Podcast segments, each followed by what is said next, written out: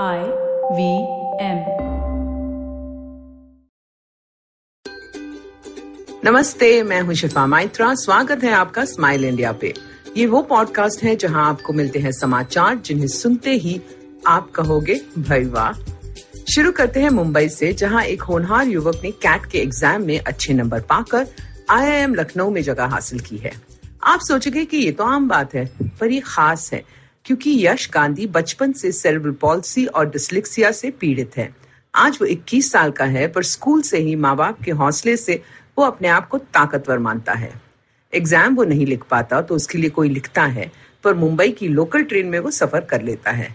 वो ठीक से बोल नहीं पाता, पर अपनी बात वो समझा देता है।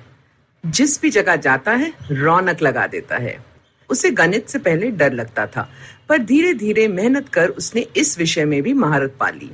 क्योंकि वो अच्छे कॉलेज जाना चाहता था, इसलिए उसने 2 साल पहले से एग्जाम की तैयारी शुरू की। जब कैट के एग्जाम का नतीजा आया तो 92% अंक पाए और यूनिवर्सिटी का चुनाव वो कर पाया। आईआईएम लखनऊ में दाखिला पाकर उसे अच्छा लगता है और ऑनलाइन क्लासेस शुरू कर ली हैं। मैं तो मानती हूँ कि यश बहुत आगे जाएगा लाइफ में। अब चलो एक मजेदार पुरानी बात सुनाती हूँ। ये किस्सा है 1975 का, जब टाटा मोटर्स टेलको के नाम से जानी जाती थी। उन्होंने एक बार नौकरी के लिए इश्तेहार लगाया इंजीनियरिंग कॉलेजेस में। उसमें लिखा था कि लायक लोग चाहिए पर सिर्फ आदमी। ये पढ़ा बैंगलोर की एक महिला छात्र ने तो उसे गुस्सा आया। उसे नौकरी की परवाह नहीं थी, पर यह बात खल रही थी कि औरतों को मौका क्यों नहीं मिल रहा। उसने तुरंत टाटा के चेयरमैन JRD टाटा को पोस्टकार्ड भेजा। 10 दिन बाद उसे तार आई कि पूना आ जाओ इंटरव्यू के लिए हमारे खर्च पे। वो छात्रा पहुंची, पर वहां भी लोगों ने कहा कि अंक आपके बहुत अच्छे हैं, पर आपको ना रिसर्च करना चाहिए, फैक्ट्री के काम में बहुत मेहनत लगती है। लड़की ने समझाया कि उसमें क्षमता है और उसे नौकरी मिल गई।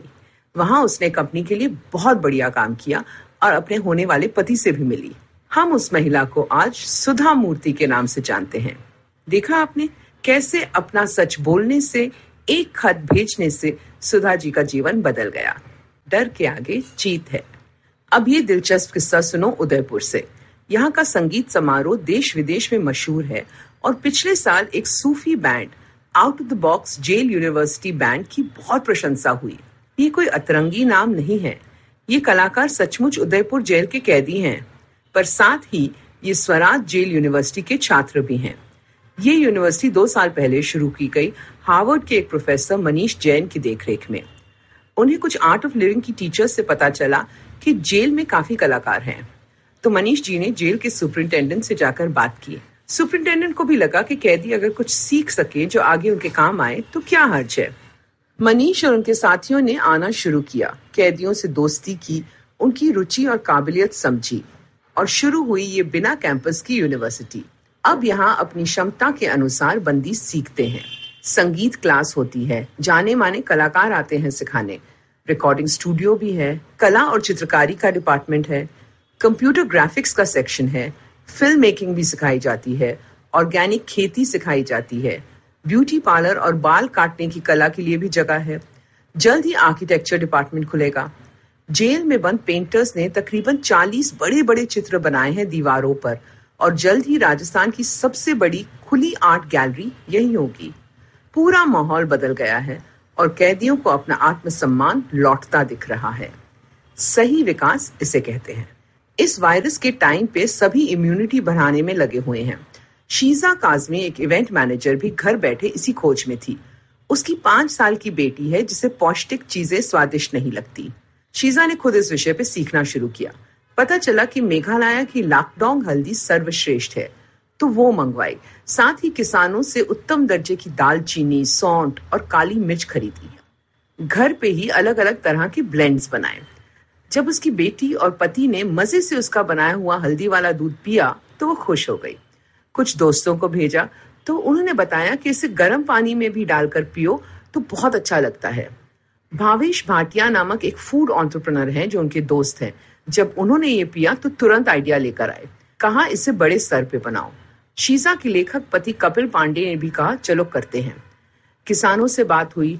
लॉकडाउन में ही सरकारी जांच करवाई सभी मिक्सेस की और रूटेड पीपल नाम की कंपनी शुरू हो गई। लोग अब ऑनलाइन ये ब्लेंड्स और मिक्सेस मंगा रहे हैं। मैं तो दाद देती हूँ इस टीम की जिन्होंने इस माहौल में नया कारोबार शुरू किया, एक ऐसी चीज का जिसकी सभी को जरूरत है। अब जाने से पहले कुछ सलाह आपके लिए इसी क्षेत्र में। ये न्यूट्रिशनिस्ट नैना सीतलवाद की ओर से है। अगर आप भी तनावग्रस्त हो और मुंह ठीक नहीं रहता तो तुलसी के पत्ते रोज चबाओ, उसे चाय में डालो, देसी घी रोज खाने में लो, बीज खाओ, बादाम खाओ, तिल अच्छा है, केले खाओ। और ध्यान रखो कि तली हुई चीजें कम खाओ, मीठा कम करो और रात का खाना हल्का रखो, जल्दी खाओ। डॉक्टर का कहना है तो मान लो।